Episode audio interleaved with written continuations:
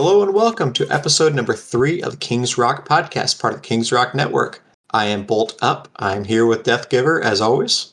How's it going, everybody? It's your boy Deathgiver from the Deathgiver Gaming YouTube channel. Today we're going to be talking a little about what, a little bit about what to expect for the L A I C International Championship. It's coming up on Friday.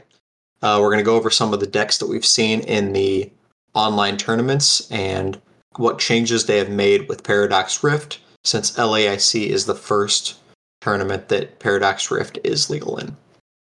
Um, and then we're going to close up with predictions from the two of us for what we expect to see at day one and day two and in the top cut of L A I C. So starting off, looking at some online tournament res- tournament results, one of the big surprises I've seen is Gardevoir is all over these online tournaments. Um, I kind of expected with the with Chien-Pao getting better that Gardevoir is going to just drop. Um, Iron Hands is added to Chien-Pao, and Chien-Pao, which is already a good matchup into Gardevoir, got even better with Iron Hands, but Gardevoir has found ways to adapt. One of those ways is Screamtail. Screamtail has been absolutely incredible in my testing and from what I've seen in online tournaments. Being able to snipe one hundred sixty damage on the bench and even more when you throw in the Luxurious Cape or the Bravery Charm on it, it's absolutely incredible. That would be impressive because, yeah, that would take out Baxcalibur, and Chien-Pao without Baxcalibur, that's a, that's a weakened deck, quite a bit weakened. So, yeah, I can see why that would be a good matchup against Chien-Pao at this point. And I think that's exactly what it is. It's it's the ability to snipe a Baxcalibur off the bench, something that Gardevoir could not do previously. And in addition, with the Luxurious Cape, which adds one hundred H P to the Pokemon, it also turns it into a two-prizer. So if, if the card gets knocked out with the cape on it, the opponent takes two additional prizes, or takes one additional prize, so two in the in terms of Screamtail. But that means Screamtail can do three hundred sixty damage to something on the bench, which is absolutely incredible. Yeah, that's impressive. It can snipe a Charizard off the bench, which, I mean, that's that's absolutely incredible for Gardevoir. Yes. Yes, that is, especially for Gardevoir, because Charizard has a strong a strong matchup, I should say. That's the word I'm looking for. Strong matchup against it. And one of the big, big tournaments that Gardevoir won was the Tournament of Doom Regional Championship Online. Um, it was won by the Celios Network, played Gardevoir. He went ten oh and three. And so that's kind of the list that I've been using when I've been playing online. And it just feels, it feels great. It It's to the point where I am actually sleeving up Gardevoir and playing it myself now because it's just good again. I mean, that was your original deck. You're the one that uh, turned Benedict Arnold on it and went to Chien-Pao. I did. Then Chien-Pao's fun. It, it it was fun, and I've been playing Chien-Pao with Iron Hands, and it's it's it just doesn't feel as good. I don't know if it's better. I don't know if it's worse, but this new new version of Gardevoir, it feels really good. I've played a couple Chien-Paos with Iron Hands, and I haven't said it's better. I did have a good matchup to where I was able to get Toedscruel, uh, grass. version of um, Tentacruel out on the field where they couldn't pull energy back into their hand. And once that happened, I mean, my opponent, it was kind of funny that he kept dropping super energy retrievals on the same turn three times. And, and not he didn't realize, with it. yeah, could, didn't realize that he couldn't do anything with it, but it was entertaining to watch him drop three of them. So I, well, okay, I, here. I laughed the whole time. Um, let's go ahead and use this to transition into the next, uh, let's transition into Charizard. Because um, Charizard is another deck that's been showing up in online tournaments. Um, the, the deck that I'm seeing more often now is the Evolution version. So it's going to use the Evolution T M, and it's going to evolve into Charmeleon, and then Charizard. Uh, so it has less use of the Rare Candy, and a lot of them are dropping the Pidgeots. It's, you know, two prize liability that if you can go without, I you know don't really see a reason to use it. Um, yeah. I personally... Go ahead. I had to end up switching away from Pidgeot. There's too much electrics out there that is one-shotting it. And that was my issue, is that there was a lot of battles where a lot of people were just rare candy and then they would pull out electric. I played an Iron Valiant deck that had a Jolteon, and it one-shotted it. Of course, the Miraidon decks does it. Um, there's been random, like, electrics that's just shown up in random matches that I'm like, where'd the electric come from? And they one-shot the Pidgeot. So it was a, it was a liability. I wasn't getting the draw power from it, and it was getting one-shotted. And then I found out that not only is there a de-evolutionary T M that will turn it back into a Pidgey, and then you got to try to hope to get another rare candy to get it back up, but there is a de-evolutionary Pokemon by the name of Aerodactyl that will turn it back into a Pidgey and knock it out. So, yeah, it was a fun time learning that um, the Charizard Pidgeot deck that I had been running for the last two months was uh, no longer viable in most matches. So I've moved to the evolution version as well.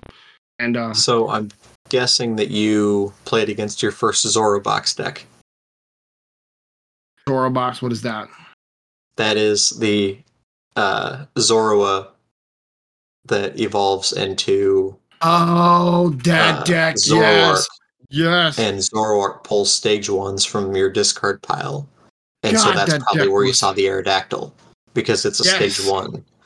That God, that deck was annoying as crap. yeah, that deck, that was the deck. That was the deck. That it is deck so fun annoying. to play, and it's so annoying to play against, but... It was a one-prize... pain in the behind deck that I, every one they were knocking out, they yeah and it seemed like for every Pokemon that I had, they had a counter in the freaking discard pile they to do. pull whenever a Zoroark went to the field, and I could not, and of course they had four Zoroarks, and then they super rotted them back in, so every time I killed the freaking thing or they got rid of the freaking thing, they just brought it back into the deck and then brought it back out with. So yeah, it was it was so annoying. The the power of that deck comes from having, like you mentioned, having counters to everything. Um, you know, they have grass cards for Charizard. They have the Raichu for Pidgeot. They have um, Scizor for Chien-Pao. I yes. mean, they have they have everything. And they had if a you water kill, for Entei, yeah. If you kill something, they're gonna pull it right back onto the next Zoroark. Mm-hmm. Um, so. You know, there's not really anything you do outside of Lost City. Lost City shuts that deck down. Um, and if if it happens to get popular, I mean, if, if people are going to have to start playing Lost City. Uh, a friend of mine just put that deck together, and I had to play against it. Um, he ended up, what was I? Oh, I was playing Charizard with Lost City. And that, he got out to an early lead. Lost City kind of pulled me back in the game, but he did end up beating me. It's It's kind of a, it's a niche deck that shows up every once in a while. Um, it looks it's, fun it's, though. It is fun it, to play. It looks very fun. Like I, I was surprised at how well it did, because when I re- initially saw it, I laughed at it and was like, "This fool in this weak deck." And yeah, that weak deck definitely showed me a thing or two about it. But yeah, it was a. Uh, it was it was not fun. But yeah, they it's unique.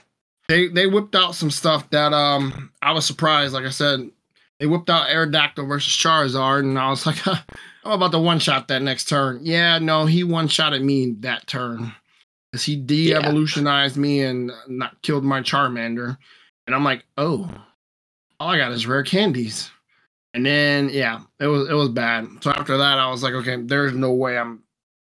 And then with other matches with Charizard and the rare candies, there's no way you can run rare candy Charizard in this format at this point. You might be able to no. later, but with the de-evolutions going being so popular, and then the de-evolution Aerodactyl being kind of popular as well, it is definitely one of those that you're going to have to run Charmeleons.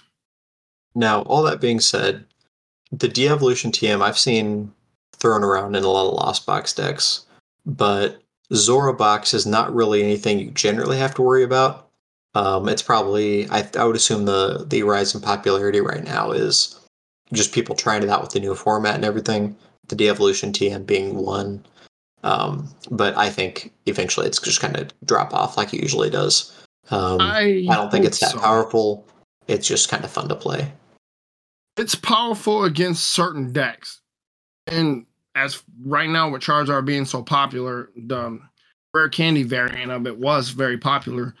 But I think once the rare candy variant goes away, it's not going to be a problem, because And when I started running into those decks with the Charmeleon, um, yeah, it was, they just de-evolutionize them, and then I just evolve them back up the next turn, and then I'd be able to have free access to my energy all over again, and then I'd be able to just one shot, and then I energize Pokemon on my bench. So it, it, it definitely works better with the Charmeleon now, but yeah, it, it was it was definitely a learning. Taking on about a six match losing streak because of weird crap was not making me happy. But, but yeah, the uh, the evolution Charizard just feels a lot better. Um, like you mentioned, it's safer. You don't have to worry about the de-evolution T M as much, and you don't have that the two price Pidgey out on the bench, and it, it just feels smoother to me. It doesn't feel smoother. I, granted, I don't have as many matches with it with the old version. It doesn't. I've got about ten to fifteen under my belt at this point. Fortunately, I'm uh, under the weather, so I haven't been able to be on that much. But um, it seems to be. To me, that it's slower, but it's sa- like you said, it's safer. I don't yes, believe absolutely. it's it's definitely not faster, because having to go Charmander to Charmeleon to Charizard is definitely a slower version than going Rare Candy Charizard or Rare Candy Pidgeot to Rare Candy Charizard. So um, I do miss Pidgeot because of the ability of being able to go in and get any card, but at the same time, I, I don't miss that he was getting one-shotted very easily in this new format. So I miss the old deck, but I mean, that's one thing that's great about trading card games is that there's always a new deck that you just gotta figure out what to do with it. and and what you're giving up in speed, you're gaining in consistency and late game reliability. And I think that trumps that trumps speed right now, especially in this format. Yeah, no, I agree. Especially with um, all these one prize decks that are coming up, popping up. Speaking of speed, let's move on to what is probably the new fastest deck in the format, and that is Roaring Moon. Which is going to be a deck I'm going to build. Roaring Moon is extremely popular online. I think um, a lot of the popularity is, number one, it's really fun to play. Number two, it's unique. And number three, they give you half the cards in the first level of Battle Pass. So, you know, everybody has half the cards right there. This deck is something that I think is going to be very popular come L A I C. Um, I personally don't expect a lot of the big name pros to be playing it, but I expect a lot of other people to be playing this deck. It has the ability to get a turn one knockout, put your opponent on their back foot, and a lot of times they just can't recover. And it has a lot of has an ability to ramp up to where once you get ahead, it's going to be hard for your opponent to cover to recover. But um. I can see it being really good. I can see it. Prediction. I know it's early. I'll, we'll talk about it later. But yeah, Roy Moon, I, I see can go pretty far. There's uh, there's a couple different variants of Roaring Moon that I'm I'm curious to see what becomes the most popular variant. One is one that is playing Darkrai, Darkrai mm-hmm. V and V Star, mm-hmm. which is not only a late game attacker, but it's also the V-Star power to pull back two dark patches, two cross switchers, two uh, energy uh, energy switches, um, just any you know two items that you need, which can come in clutch late game. But there's another version that I personally think is the better version, but I haven't really tested it myself. It is the Radiant Greninja version with the water energies. And what it does is it uses... Uh, Professor Sada's Vitality to pull back energies from the discard pile onto your ancient Pokemon, then use, it uses energy switches to move the energy onto the Radiant Greninja to be able to snipe with a Radiant Greninja on turn one going second. It is possibly a very, very incredible deck if it can get that off consistently. Um, or, you know, not not even just a turn one, but a turn two Radiant Greninja snipe, in addition to just being able to hit hard with the Roaring Moon, you know, turn after turn after turn after that. Um, I think it's the best version, but like I said, I haven't tested it myself, and I'm just kind of curious to see what the what the results play out at L A I C for Roaring Moon. Yeah, I'm I'm very curious to see what the results for Roaring Moon will be. Uh, moving on, let's talk about, let's see, we mentioned earlier Chien-Pao. Chien-Pao is a deck that started to gain a lot of popularity uh, right before Paradox Rift came out. Um, it was played by, uh, most notably, Grant Shen recently, um, as he got a couple top eights with it. I think he got a twelfth place with twelfth place with it. Um, he has just been absolutely dominating with the deck, uh, along with a lot of other people. And a lot of people now are claiming that Chien-Pao is the best deck in the format with the addition of Iron Hands. Um, it, it makes the bad bad matchup good in Lost Box. And then other than that, I mean, it's it just pretty much has good matchup across the board. I don't know. I like I said, every time I've played Chien-Pao outside of you, I usually win. And um, like I said in my story earlier, when I used the grass version of Tentacruel, um, that got shut down pretty quickly. And Baxcalibur being able to be sniped by Gardevoir, I can see that being an issue. Um, I know to go after Baxcalibur for that deck, and it takes it out. So.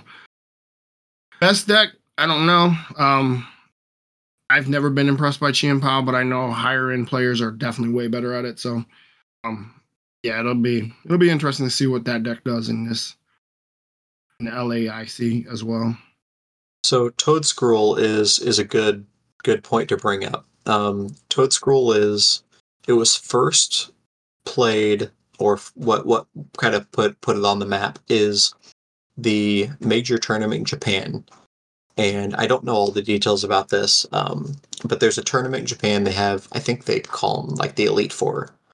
And they are the four biggest name players in Japan. And then at the end of every season, the top four players of the pre- of that current season then play in an eight-player tournament against the Elite Four. And the top four players of that tournament become the new Elite Four for the following year until the next year. And so when this tournament came out just very recently, the two most played decks were Gardevoir and Chien-Pao. Uh, actually, I take that back. Chien-Pao is the most played deck. I'm second guessing myself on Gardevoir, but um, the there was a player that uh, played Charizard, and he was the first big name to use that Toedscruel because he expected a lot of Chien-Pao on that. And Toedscruel not only shuts down superior energy retrieval in Chien-Pao, but it also shuts off their Pokestop.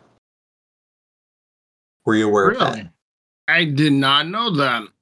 So it wasn't aware of that in a match. Pokestop's text reads, you discard the top three cards of your deck and then put all items into your hand. So they're coming from the discard pile. Toedscruel says that you cannot put items from your discard pile into your hand due to supporters, due to your supporter cards. So if you play a Pokestop and I have Toedscruel out, if you use the Pokestop, the three cards remain in the discard pile no matter what they were. Ah. Now that being said, if you, if you play, or sorry, if I play a Pokestop in this scenario, so it's my Pokestop with my Toedscruel, you can use the Pokestop with no problem because it's not your supporter, it's my supporter. Ah, okay. So not only does it shut off superior energy retrieval, but it also actually shuts off Chien-Pao's Pokestops. So it is a it is a big tech card that can really hurt Chien-Pao, and I played against it. It's not fun to play against. Um, but it does take some setup. It is a it is a stage one that you need to get out. But when used in the Evolution Charizard deck, you can evolve it with the Evolution T M, so that helps you get that out faster. Yes, it does. And I think it's a tech card that we will see at L A I C. I don't know. We'll see. I'm curious about it. It just depends on if you think Chien-Pao and Roaring Moon... Well, Roaring Moon is going to be very popular, but it's going to be... I know both those decks use superior energy retrieval, so... um, uh, Yeah, I don't know. Roaring Moon does not. I thought it, it did. Use, it does not need to discard energy for anything outside of Radiant Greninja, and it gets its energies back from... Oh, Moltres. It, from Moltres, from Dark Pact, and Professor Sada's Vitality. Yeah, that's true. Okay. So it's yeah, not using... Toedscruel... Wait a minute, hold on, well? hold on. I I I said uh, I said Toedscruel wrong previously. It was you can't get cards back from your discard pile to your supporters, not items. So I said that wrong. Um, so yes, you are correct. I believe Toedscruel would shut, shut that down. Let me double check yeah. this. Let me read Toedscruel's writing here.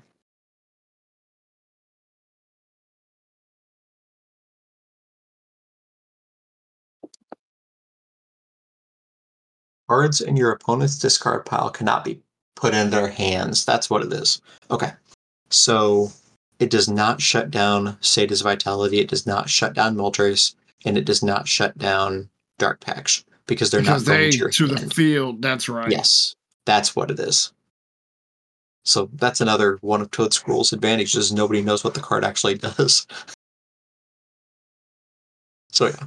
Um, it, it just really just shuts down the, the superior energy retrieval and the Pokestop. Okay. Okay. So yeah, no, then it won't do anything against Roaring Moon. So unless you think there's going to be a lot of Chien-Paos, I don't see... I don't see for a tournament bringing such a niche card. Now, spoiler, because we're going to talk about it in a little bit, I do expect a lot of Chien-Paos. Let's see. Let's move on to... Let's go Mew. Um...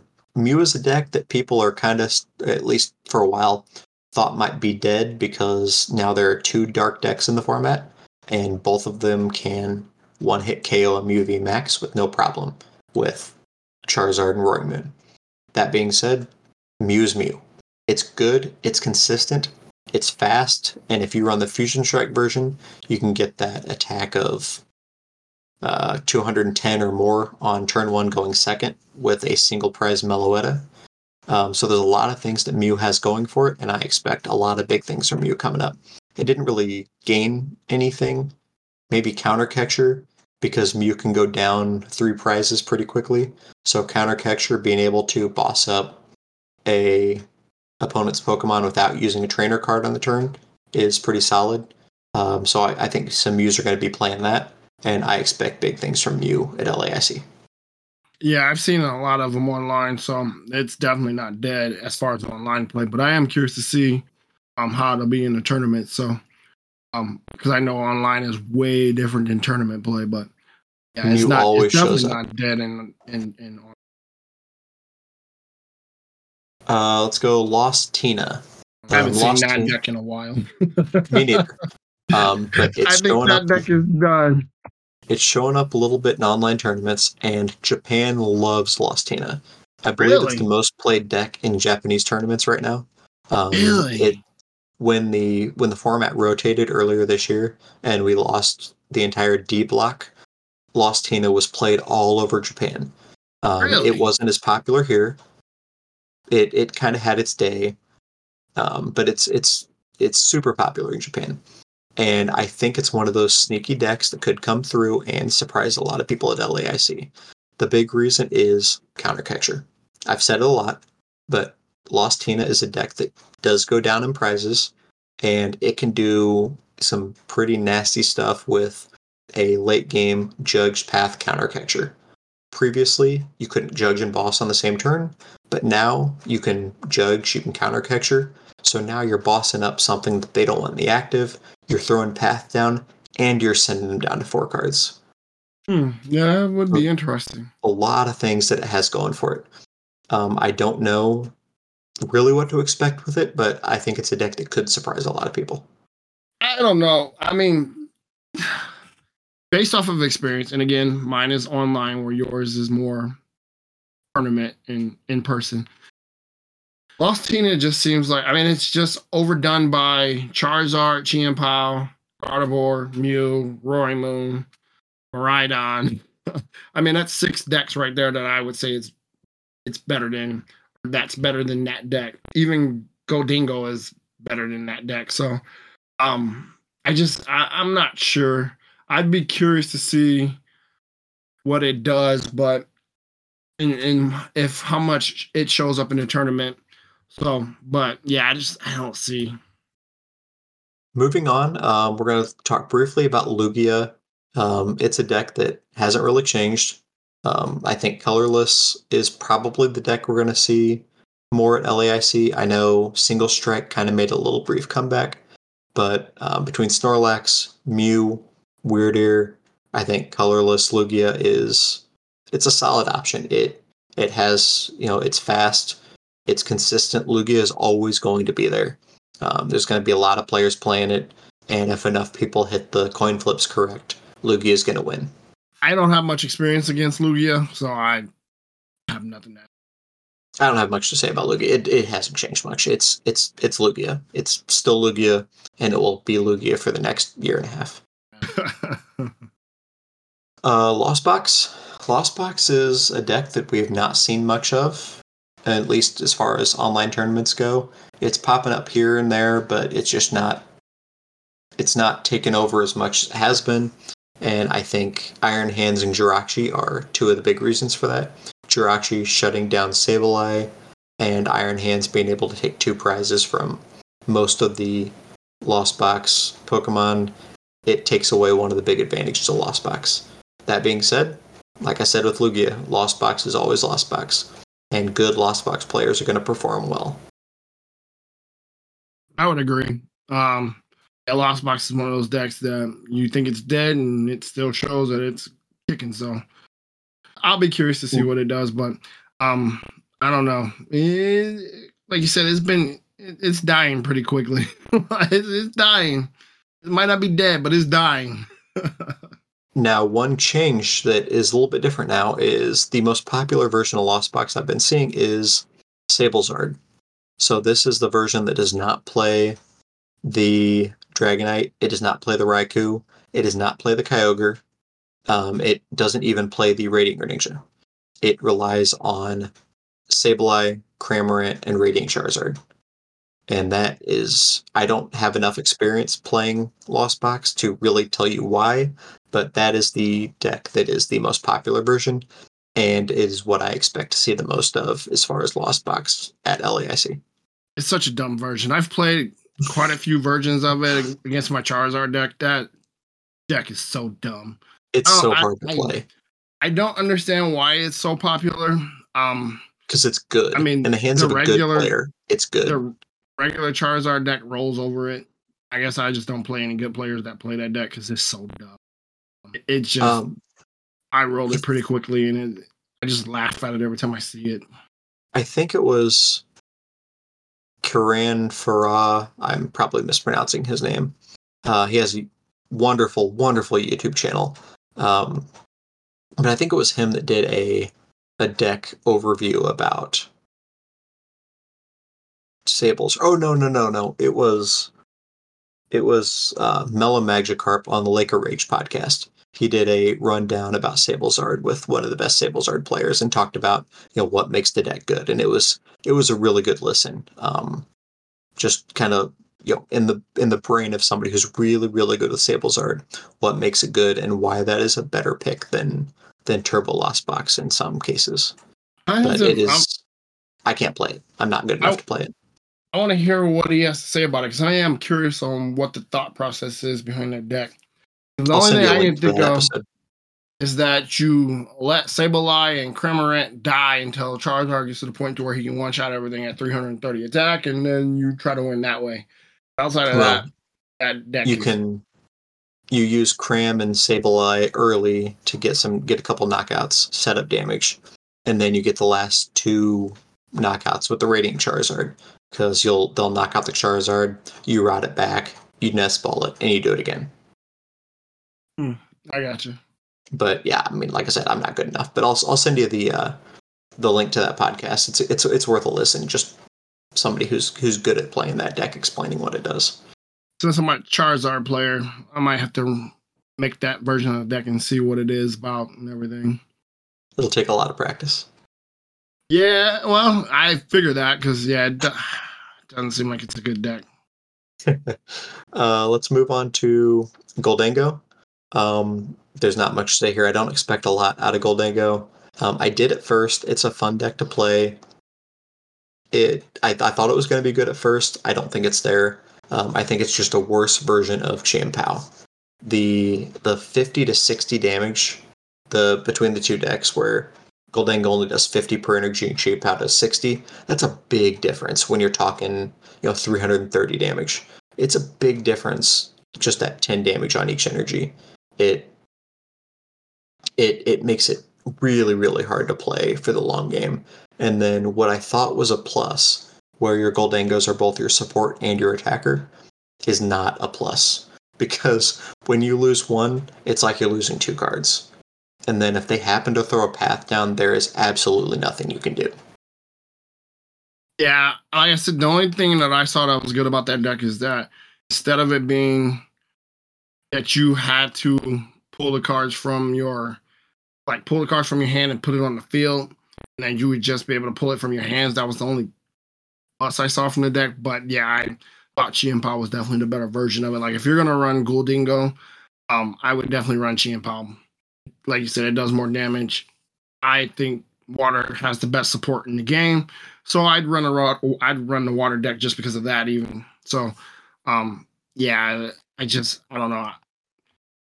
If you want to be niche, run that deck, roll, run Gholdengo. But if you're wanting to win, I'd run Chien-Pao.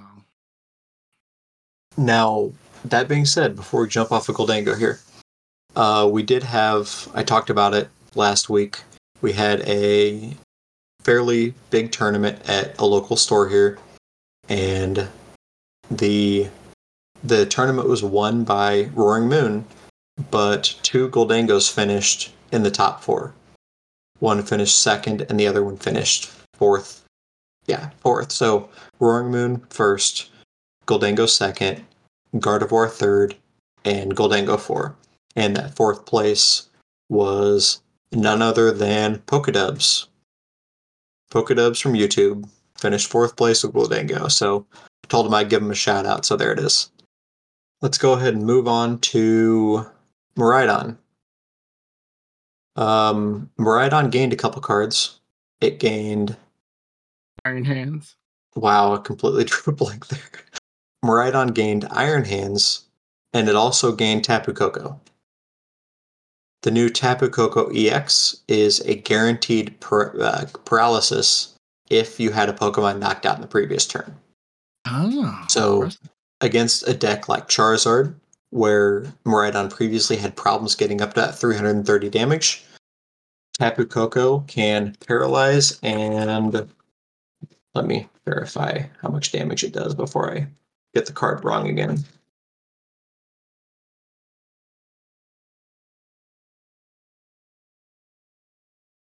It can do one hundred twenty damage and do the guaranteed paralysis. And then the following turn, you can retreat out of the Tapu Koko and then hit harder with something bigger. Um, if you have a a Zapdos can... on the bench, then it can do one hundred thirty damage. So you're just you know squeaking out that extra damage there, and then that's enough to be able to knock out a three hundred thirty H P Charizard in two turns. Impressive. And that deck was already a problem as it was, so to, for it to be even better. I don't know how much better it makes the deck. Um, I've heard on the tag team podcast, I've heard the the players that play the deck, you know, still saying it's it's a solid option. But that being said, Andrew Mahone, who is one of the big players of Miraidon, he gave his top three decks that he might play for L A I C, and Miraidon was not one of them. So really? I think that means he might be jumping off the Miraidon bus. Really? He has played nothing but Miraidon since Worlds. He placed, I believe, top thirty-two in Worlds, and him and his team have been playing Miraidon ever since. Uh, he is the only member of his team that's playing in L A I C, and it sounds like he may not be on Miraidon, so we'll see what he jumps to. Yeah, I'm curious about that, because, yeah, that's uh, big. Like you said, he's been playing that for a while, so for him to jump yes. off of it. And okay. his team has been having success. I mean, Jesse Parker has a couple top eights with Miraidon. J W Crewall just won a regional with Miraidon. So, I mean, his team's been having success. So uh, maybe maybe they just think that this format, it's just not, not the right place for it. We'll find out. And if they don't think it's the right place for it, then who are we to argue? Exactly. Because they know that deck inside and out. Yes, they're oh, they are yeah. the best players of that deck in the world, without yeah. question. They're saying not to. If they're not running it, then that means don't run it. I guess we'll see if if Mahone actually chooses to play something else. Maybe he was just throwing up a smoke screen. He's going to show up there with Miraidon. Who knows? Maybe. All right. Moving on to my favorite deck, the last and my favorite deck of this format right now. It is none other than Snorlax Stall. I just released a video of me playing this deck. It is so fun to play. It is my favorite deck of the format. Um, I, to be clear, I'm not saying it's the best, but it is the most satisfying to play. You know that your opponent is hating every move you make, but all you're doing is sitting back and using Counter Catcher to bring up the Miraidon in Gardevoir, or bring up the Toedscruel in Charizard. Just things that they can't attack with. They can't retreat because you have a Snorlax blocking the way, so they have to use their switch cards. Eventually they're going to run out of switch cards, and they're going to deck themselves out, and you're just going to sit there, relax, and laugh. That is my type of deck. This deck has seen an insane amount of play online. Um, it's showing up well in online regionals, and I think this is the best situation that we've had for Control in a while. Um, I think it is very possible that Control could top eight L A I C. Um, it's it's that good. Are you uh, throwing out your pick now? Control Absolutely not. Being... Absolutely not. Well, we'll talk about the predictions in a minute, but I'm, I'm just saying I would not be surprised if Control made top eight. Unfortunately, Sander will not be at L A I C, at least according to his tweet. Um, for those that don't know, he is one of the most unique deck builders in the world, and he is probably the best Control player in the world. If there is a Control option, he is going to find it, he's going to hone it, and he is going to do well with the pile of cards that nobody would expect to do well with. But unfortunately, it sounds like he will not be at L A I C, so we will not be able to see what he's cooking up yet. Uh, Death, do you have any final thoughts on overview of what decks we expect to see at L A I C? No, no. I think we covered it pretty well. All right, let's move on to some predictions here. Uh, number one, what deck is going to win L A I C? My prediction, it's hard, because I'm thinking if Roaring Moon gets going, it has a strong chance of winning. Um, if it gets out in front, I don't see too many decks beating it once it gets out in front. But you're starting that with an interesting two-letter word there. If. If, yes. And that's where, if you would let me finish my thoughts, is where I say, when you're basing your tournament run on if, then, yeah, you want consistent. Consistent, obviously, Chien-Pao more than likely could win the tournament. Um, I love to give love to my Charizard. I don't know if it can win, but I think it can do top eight. Uh, Gardevoir is always consistent, and I've seen it top out a lot. Uh, Lugia, another one of those decks that always kind of tends to sneak in. So, but, I mean, for the most, I'm going to go out on a limb. I'm going to go Roaring Moon. I think Roaring Moon can win this L A I C. So I'm going Roaring Moon. I am going to go with, I think it's like the polar opposite of Roaring Moon, or Roaring Moon's nemesis, maybe. Um, I think Mew is going to win, uh, specifically Fusion Mew. And the reason for that is Mew is consistent. Mew, it exists, and it's good, and it hasn't changed. It is just the essence of consistency. And I think that's what wins the first major tournament of a brand new format. People are, you know, trying things that are unpolished, and Mew is polished. It's been polished for the last two years, and I think Mew finishes strong. And just for the sake of making my predictions even bolder, I'm going to go ahead and give this pick. Win. You went with the safest pick you could possibly go bold, my foot. Mew. No, no, no, no, no. no I'm going bold by right, saying that Azul G G is going to win L A I C with Mew. How's that? That's not bold. He almost won with Charizard in, in a regional. Like, seriously, where's the bold at? Bold is like, well, if you'd be like, somebody was coming in like, coming in with a Charizard deck and you were like, yeah, they're going to win it. That's bold. The My Roaring Moon is, is more bold than your Mew. The boldness is there, the, the randomness that there is with, with winners. Um, but I'm going with Azul to win because he he always shows up big at the international championships. He's he's always there. Um, he's shown that he is willing to play Mew, and I think I think he shows up with, with Fusion Mew, and he takes the crown. That's just not bold. Azul went and got like third in a regional with Charizard. That's not a bold prediction. I'm well, sorry. He also has. I, I might be making this up, but I, he might have like the, the most top four finishes or something for any in any in international championships out of anybody. He's, he's I rest like my, that. He I always my shows case. up to get the international championships. That's just that's just not bold. I'm sorry, that's not bold. All right, um, round out the other rest of your top eight. So you have Roaring Moon. Give me the other seven decks you expect to be in the top eight. Expect to be in the top eight. I definitely think a couple Chien-Paos will be in there. I expect Mew, obviously. Um, I expect Gardevoir. Okay, I think, five. I think a lost, some version of a lost deck. I don't know if it's going to be Lost Tina, Lost Box, Lost Zard, whatever. I think there's going to be some version of a lost that's going to be in the top eight. Okay, I you think, need to be specific. Is it Lost Box or is it Lost Tina? I we can, we can be, loop all the Lost Boxes together, but it's separate I, than Lost Tina.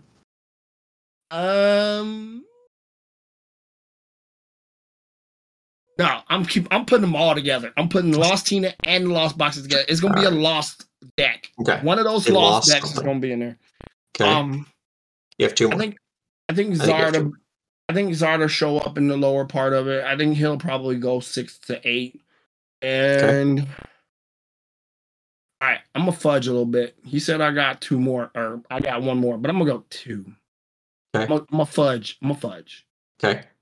I'm going to do Lugia and Miraidon. Miraidon okay. shows up. I think Miraidon will definitely get into the top eight. But I think Lugia, again, like Mew, is one of those safe decks that, yeah, it, it might not win, but you're going to safely, a, a good Lugia player is going to, you're going to see one that's going to eventually hit top eight. So I think that's going to be the other one, the other two. So I know I picked nine, but yeah. Okay, one more bonus prediction for you. Will Azul G G make top eight? I'm going to go out on a bold prediction and say yes, he will. All right, let's cover my the rest of my top eight. So I have Fusion Mew winning. Um, I expect two Chien-Paos in the top eight. I'll go ahead and say Grant Shen and Rahul Reddy will be piloting those Chien-Pao decks. Uh, Grant Shen has been on an absolute tear with Chien-Pao, and I expect that to continue. Um, I'm also going to clarify this by I am not positive that all of these people are playing at L A I C, but we're just kind of rolling with that. Um, I expect two Lugias to be in the top eight. Just once again, Lugia is consistent.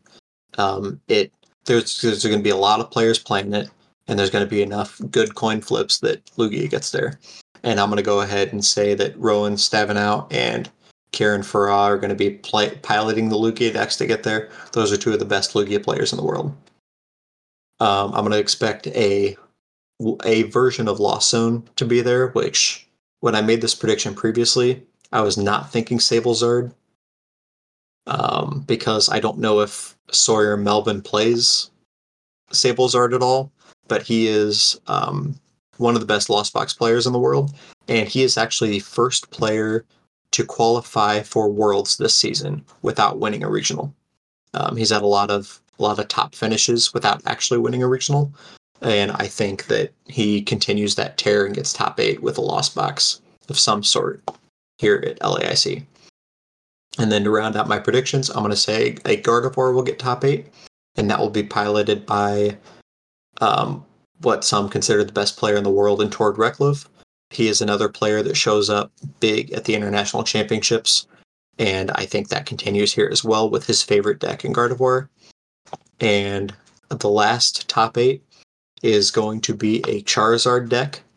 Um, the reason why I picked this one is the last big regional in the Latin America, or last Latin American regional, which was in Brazil, was just dominated by Charizards. So it seems like a lot of these players love Charizard.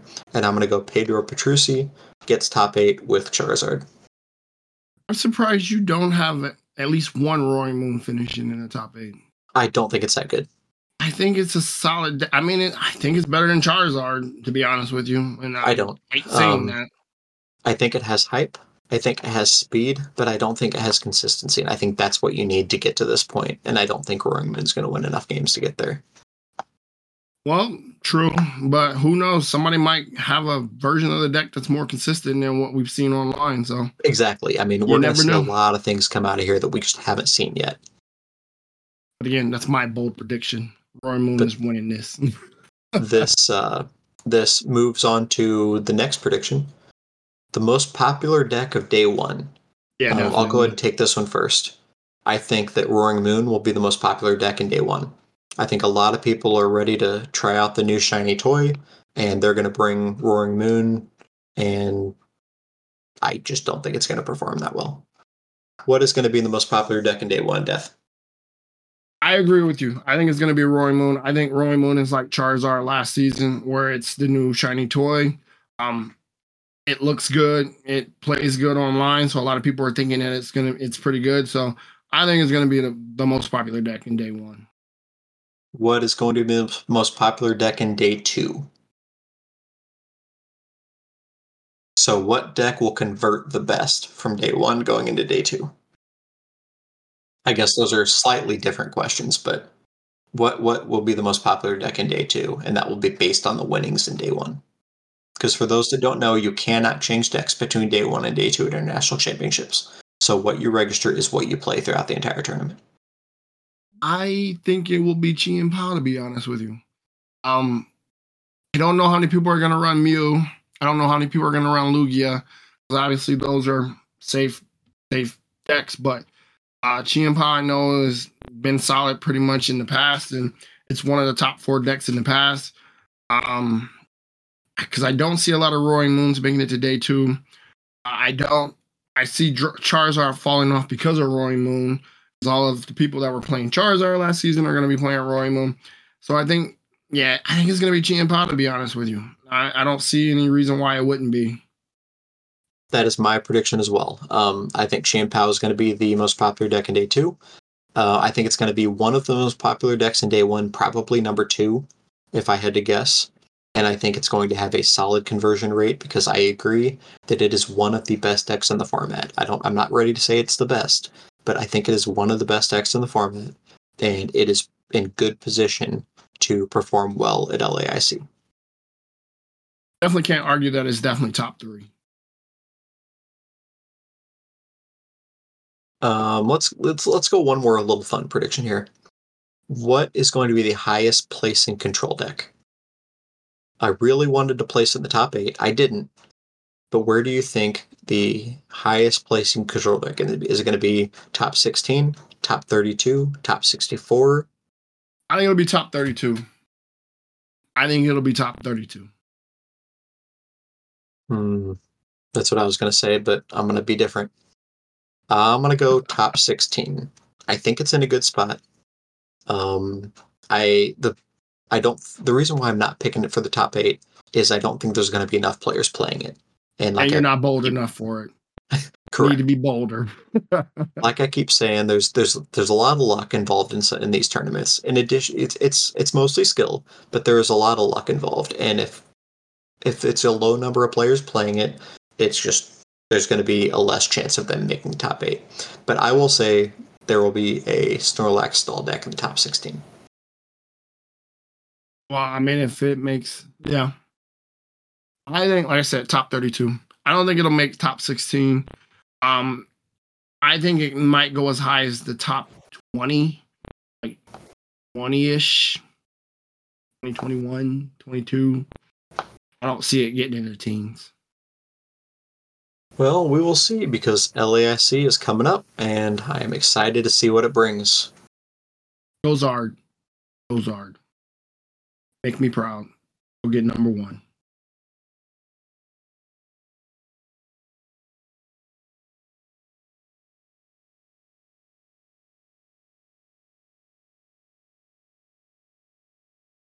All right, so that concludes our episode on what to expect from L A I C.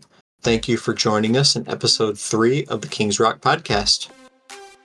Have a good evening and see you next time. Have a good weekend, everybody. Enjoy the tournament.